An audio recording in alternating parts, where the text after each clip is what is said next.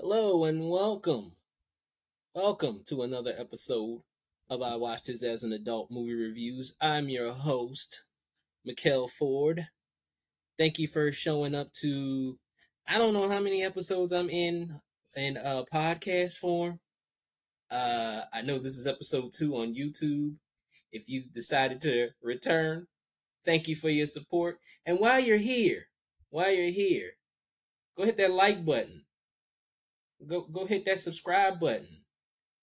Comment on what you think of the review, what you think of the podcast. Let me know. Your feedback's important over here. Uh I think I have a notification button. If if I do have a notification button, hit that notification button so you know when the show is on. Um go uh follow the podcast on uh Spotify for podcasters. Go follow it over there. Uh, I'm actually I'm in a transition. I'm in, I'm really in a transition period over there when it comes to audio. Um, so like I'm I'm I'm I'm working out some working out some deals over there. So, um, trying to get trying to get the audio back in check. Trying to get something going on over there. Got some working out some things. Let's just say I'm working out some things over there. Um, that's pretty much that's pretty much it for all the all the technical stuff that I got going on right now. Um, oh, social media. I ain't talk about my social media last time. If you if you're new on YouTube, um, follow me on Twitter at Watched Pod. Uh, follow me on uh, Instagram at I Watched This as an Adult. Uh, follow me on uh, Facebook at Mickell Ford, M I C K E L L F O R D. Go follow me over there. Uh, you get a lot of uh, info of what's going on with the podcast over there. So that's pretty much it. That's pretty much all I got right there. Um, let's get into this movie, man. Let's get into the Great White Hype from 1996. Let's start with the technical.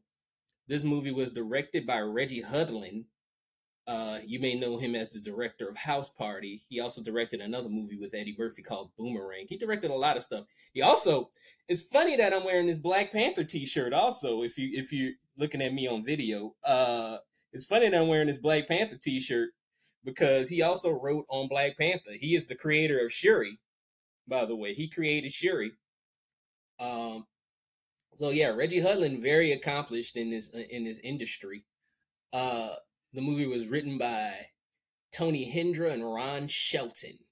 Uh, well, I think Ron Shelton. I think he did uh, White Men Can't Jump. Uh, if I remember, I know there's a I know there's a new right White Men Can't Jump. I'm not even gonna waste my eyes on that. Really, you know, like I'm not even gonna waste my eyes on that. Uh, the original White Men Can't Jump is such a fucking classic. I am not gonna be a blasphemer and watch that goddamn watch that goddamn movie. I refuse to. Um the box office for this movie was eight million dollars. It didn't really perform well. I'm gonna get more in depth on that, on why it didn't perform well, much, much later in the podcast. So stay tuned. I have a whole diatribe, I have a whole theory about why this movie didn't perform the way it should have performed. Uh, but let's get into how I saw this movie as a kid. Like this is another one of those movies that I saw on a random Sunday. You know, like random Sunday movies, like are just becoming a theme on this show. You know, like I should just make a, a segment called Random Sunday Movies because, like, I just bring up like a lot of random movies that I've seen on a Sunday afternoon. you know, because you know Sunday afternoons are boring. Never, there's really not much to do. I'm doing a podcast. That's how boring Sunday afternoons are. you know, so I'm doing a podcast on a Sunday afternoon, so that's how boring they are. But I remember, I remember seeing this movie on a random Sunday. Uh, I remember this movie, like I said, I remember this movie not being promoted very well because I do remember seeing the commercials for it on television, and it came to it came to uh cable very quickly. Like it was like that. I want to say I saw this like a year later on cable.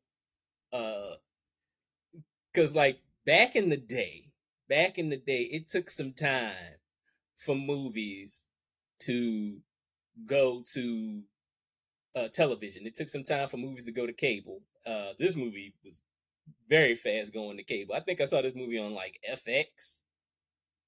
I think that's the first time I seen this movie was on FX, and then I saw like the like unrated version. I think it was like on HBO or something. You know, because like the first time I saw it, it was like it was very heavily edited, and then I saw it again, and I was like, oh, this got a lot of cursing in it. Okay, um, like I saw this movie when I was like twelve. I want to say I want to say I saw this movie when I was like twelve years old. So like I was like kind of transitioning out of watching like mostly mostly kids movies, and I wanted to watch more adult stuff. Uh, that was like you know, that made me think. And I wanted to watch more adult stuff that didn't involve my parents because my parents, a lot of these movies that I've reviewed on this podcast is stuff that I've seen with my parents. You know, like my, my parents let me watch my parents let me watch a lot of adult stuff at home. They didn't take me to the theater to see that stuff. When they took me to the theater, they took me to see a lot of kids' movies. You know, but because like the first I want to say the, the first adult movie that I ever seen in the theater was Boomerang. Boomerang with Eddie Murphy. That was the first like movie with like an R rating that my parents like took me to go see. Like they kind of really shielded me from that stuff in the theater, but like at home, like I, I would watch that shit all day. You know, I would watch stuff like that all day, man. But yeah, but like this is like me transitioning. I was like, I want to watch adult stuff. I want to watch stuff that makes me think now. I'm 12.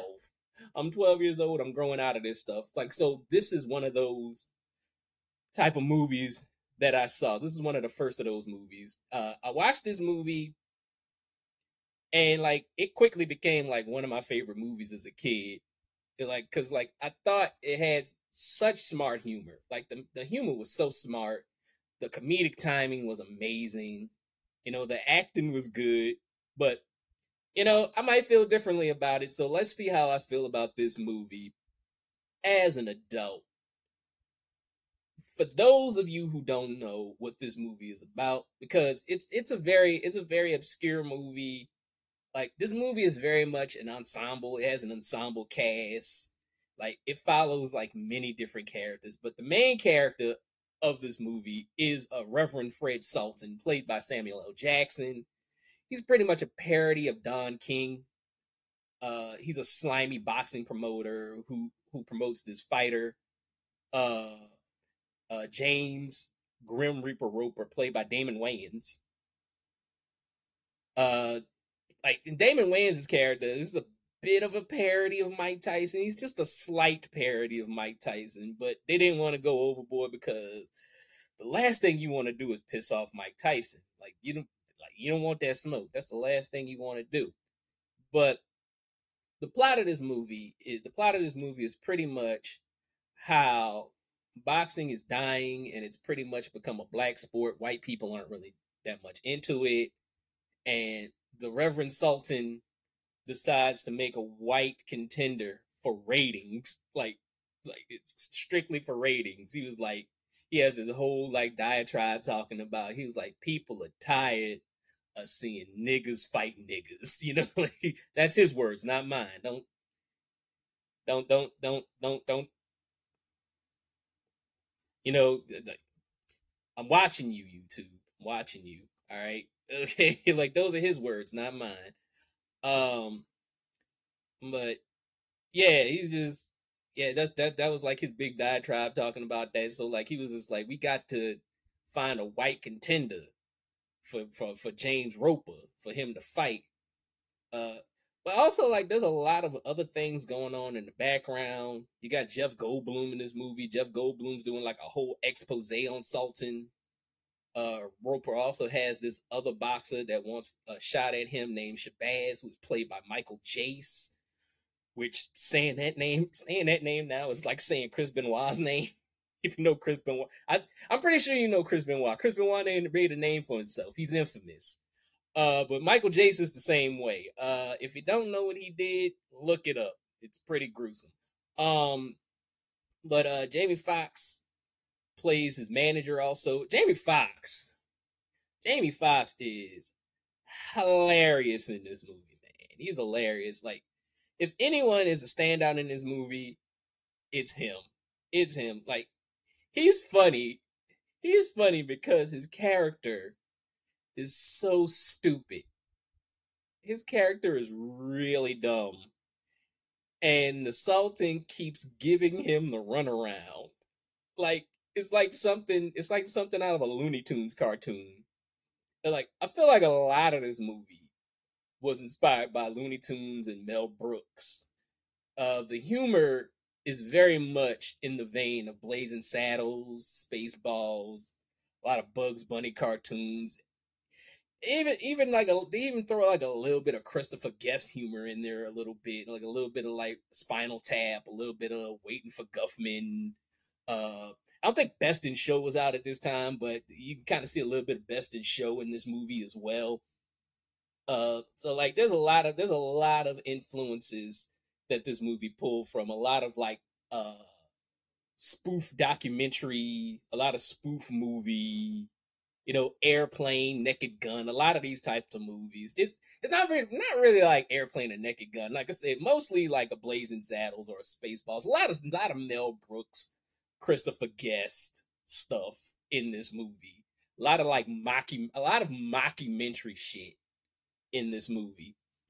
Um, but anyway, we meet Roper's white opponent, uh, Terry Conklin, who is uh, played by Peter Berg, who he's really dumb. Uh, speaking of dumb, you know, speaking of dumb characters, he's really dumb. That's his character trait. He's he's dumb, but like he's the only person that could beat Roper because uh he beat Roper when he was an amateur. That was the thing. Like he he knocked him out when he was an amateur. Uh and like he's like the only he's like the only person who could beat Roper. So like they pick him. Side note, side note, I want to I want to talk about.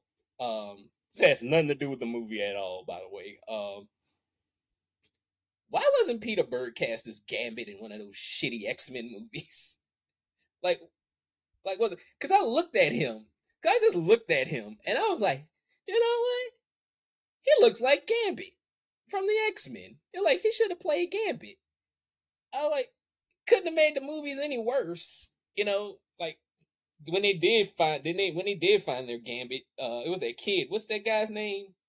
I say kid, but uh, what's that guy's name? Taylor Kitsch. That guy they were trying to make a superstar, and they, then they just like fucking gave up on him. Uh, Taylor Kitsch. Uh, they tried to they, they had Taylor Kitsch be Gambit, and Gambit's not even in the universe all that all that much. But I really want them to do Gambit like real really well. Like I really want them to focus on Gambit, but we shall see what Kevin Feige does with Gambit. But like that was just a side note. I'm I'm diverting, but like I was like Peter Berg looks like Gambit to me, and I was like, why didn't they make him Gambit? He would have been a dope Gambit, I think. I don't even know if he would been a dope Gambit. I just make I just think he looks like him, and like I said, couldn't have made those movies any worse. Uh, Salli Richardson is in this movie as well, uh, which I don't remember her having this much screen time. Like, I'm not, I'm not mad at it because she fine as hell, but like she in this movie a lot. Salli Richardson. If anybody doesn't know who Salli Richardson is, you may know her voice. When you hear her voice, you you immediately know like a lot of 90s kids even like a lot of like nerds like a lot of geeks will know her voice because her voice is very distinct. Salli richardson uh is the voice of eliza mazda on gargoyles. Uh that's that's who she is. Uh salli richardson she looks just like the character. I remember seeing i remember i had this gargoyles uh videotape. Uh and like they had like a behind the scenes they had like behind the scenes footage of like the actors like they had keith david that's when i found out goliath was black. And i was like oh shit. I was like goliath's black? That's awesome. But you know but but uh and then also uh eliza mazda is black. Salli richardson is a black woman. Beautiful woman. Like go drop dead. Gorgeous woman is Salli richardson. Um she looks just like the character of Eliza Mazda. Like it looks like they looked at Salli Richardson. it looks like they looked at Salli Richardson and they just like drew Eliza Mazda to look like her.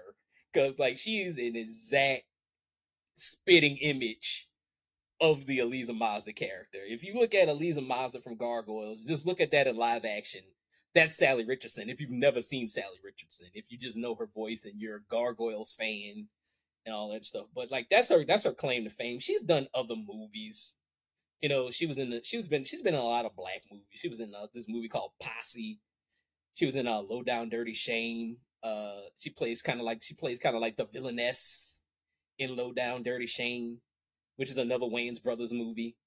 Um, she, she, she did a lot of she did a lot of business with the Wayans brothers, you know. but yeah, she was in this movie a lot. I didn't even notice that she was in this movie a lot. But like like I said, I'm not complaining. Beautiful woman, fine as hell. Goddamn, her. I know she's married to this other actor. Uh, he was like a child actor. Uh, I think he played. He used to be on the Cosby Show. Was he on the Cosby Show? I think he was on the Cosby Show. I think he played like Vanessa's boyfriend on the Cosby Show. Uh, but yeah, that's that's her husband now, and like that dude is a lucky man. that's all I got to say. Very lucky man is that man, because Salli Richardson is a bombshell. She's drop dead gorgeous. But uh, but anyway, moving on.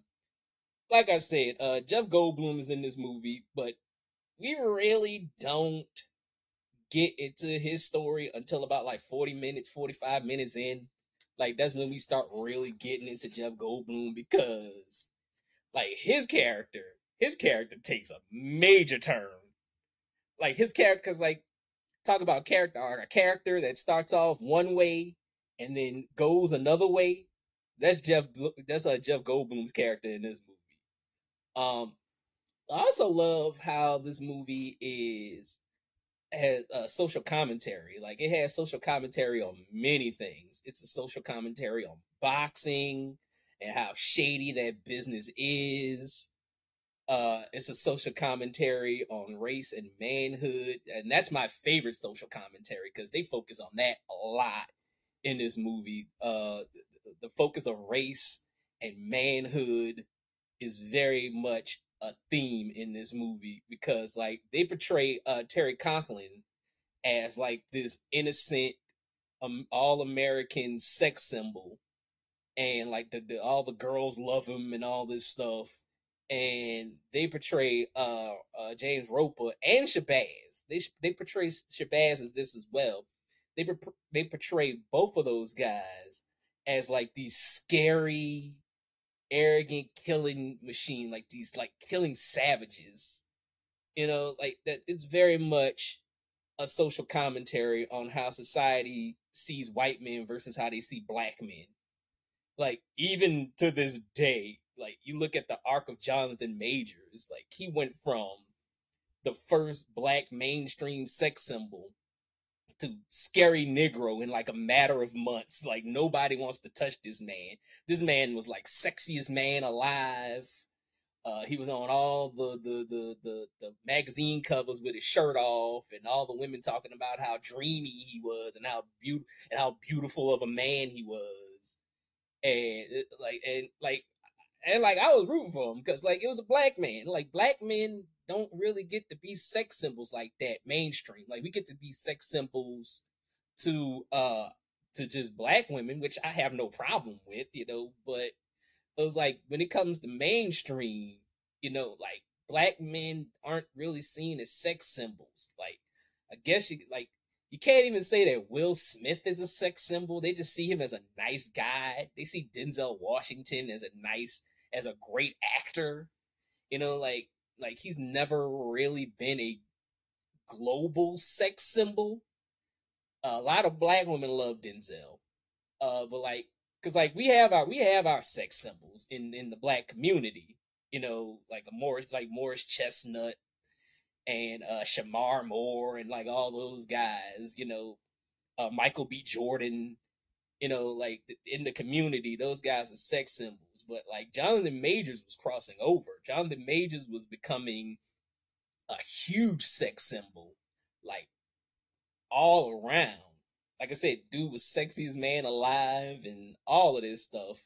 And then he turned into a, a, a, a woman beating savage overnight. You know, allegedly. I don't know if this stuff is true. He's still on trial. We don't know if he did anything.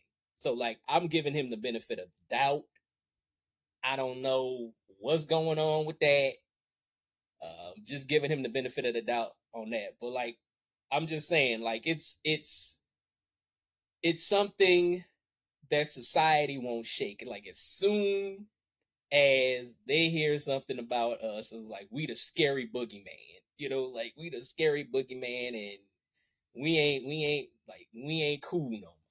That's that's what it is. Uh, if you noticed, like I haven't really talked about Damon Wayans. This is supposed to be for Wayans month, but I haven't talked about the Wayans brother that's in this movie.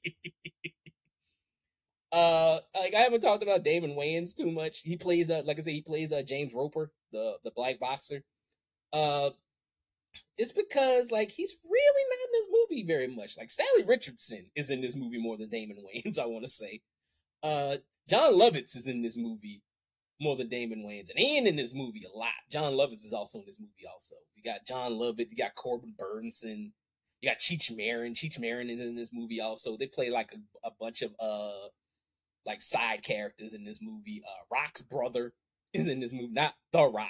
Uh, if you ever remember that show Rock on Fox way back in the day in the '90s, like he uh that guy I think he's on um that, I see that guy in a lot of stuff now. Um I think he's on um is he on CSI or um NCIS and like he on one of them like uh he on one of them CBS cop shows now. Uh, he's a black guy.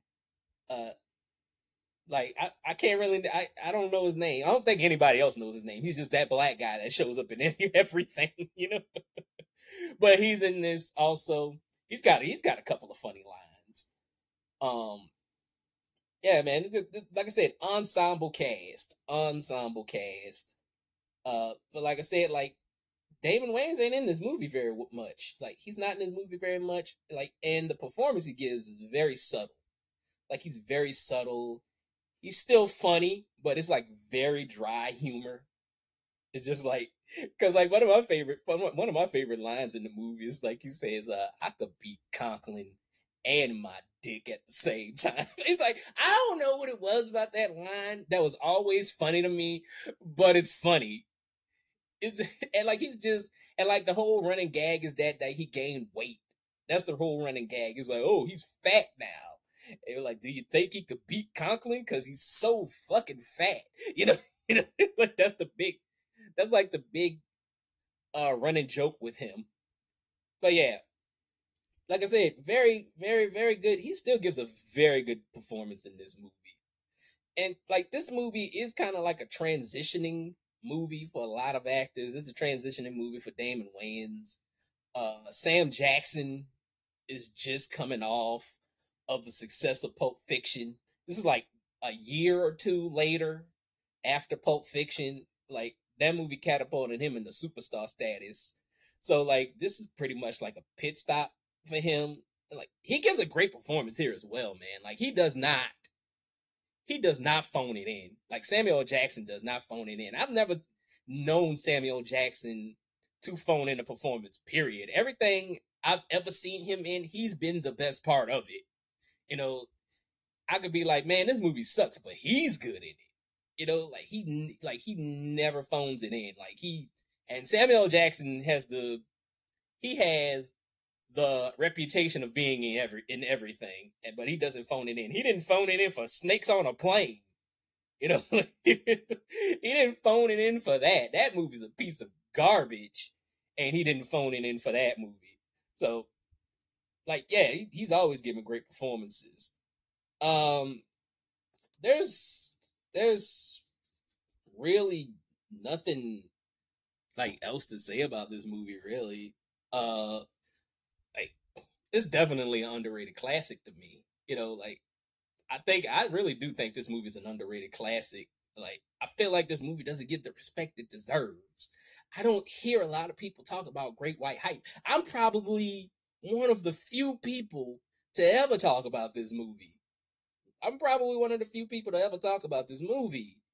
and it just doesn't get the respect it deserves. And I feel like people didn't know about this movie because of how it was marketed. Like this movie was not marketed well. I think it was because like even though like this movie has 50% black people in it, it's a 50% black cast. Most of the cast is black. Uh and it has a lot of hip hop. It has a lot of hip hop and R&B in it and I think they tried to market this as a black movie, but it's really not a black movie. It's really not a black movie because I don't think black people I don't think black people hooked onto it because of all the smart, irreverent humor that's in it. Like it's just like I said, it's it's very Mel Brooks, very Christopher Guest mockumentary. You got Jeff Goldblum in here. You got Peter Berg in here. You know, you got you got Jon Lovitz in here. You know, you got a lot of you got a lot of white actors in this movie. Corbin Bernsen. And so like they're kind of like, you know, I don't know. I don't know if this movie's for us. And then white people, they see Sam Jackson and then they see Damon Wayans and Jamie Foxx, and you know, and all these other AJ Johnson's in this movie. Like he he's not in this movie very much. Uh, he played um Ezal on Friday. He's the crackhead in Friday. Like he's in this movie. There's a lot of black. There's a lot of like niche black actors in this movie like a lot of niche black actors in this movie that's been in a lot of black film. So that probably like threw white people off and the hip hop and the R&B probably scared them off and they're just like, "Oh, this is a black movie. This movie isn't for us." But like I think if this movie came out today, I think if this movie came out today, it would do better because hip hop culture is mainstream now. Like white kids love hip hop. They love hip hop more than they love like fucking rock music. Now rock music is dead because like white kids don't listen to it anymore. you know, white kids don't listen to it anymore. Like they listen to hip hop over everything, over everything. Uh, and multi multicultural casts are a thing now. You could put a white person, a black person, a Hispanic person, an Asian person, all in the same movie, and everybody will go see it. You know, it's like it's like those like Fast and Furious movies. Like everybody's in those movies. Those movies make a bunch of money. So like being multicultural is a thing in Hollywood now. So I feel like I feel like if this movie came out now, it would have had a better chance to be seen. It's my opinion. That's how I feel. Um but if you haven't seen this movie, if you haven't seen this movie, I definitely recommend it. It is a it is a great movie. It's really funny like I said, really smart, really irreverent. Like it's it's it's a shame that this movie didn't get the didn't get the respect it deserved back in the '90s. But I kind of consider this movie a cult classic. It's a under underrated cult classic to me. Uh, if you haven't seen it, go see it. It's very very good. I give it a I give it a four out of five. Join me next week when I will be reviewing 2001's Scary Movie 2. Until next time, peace.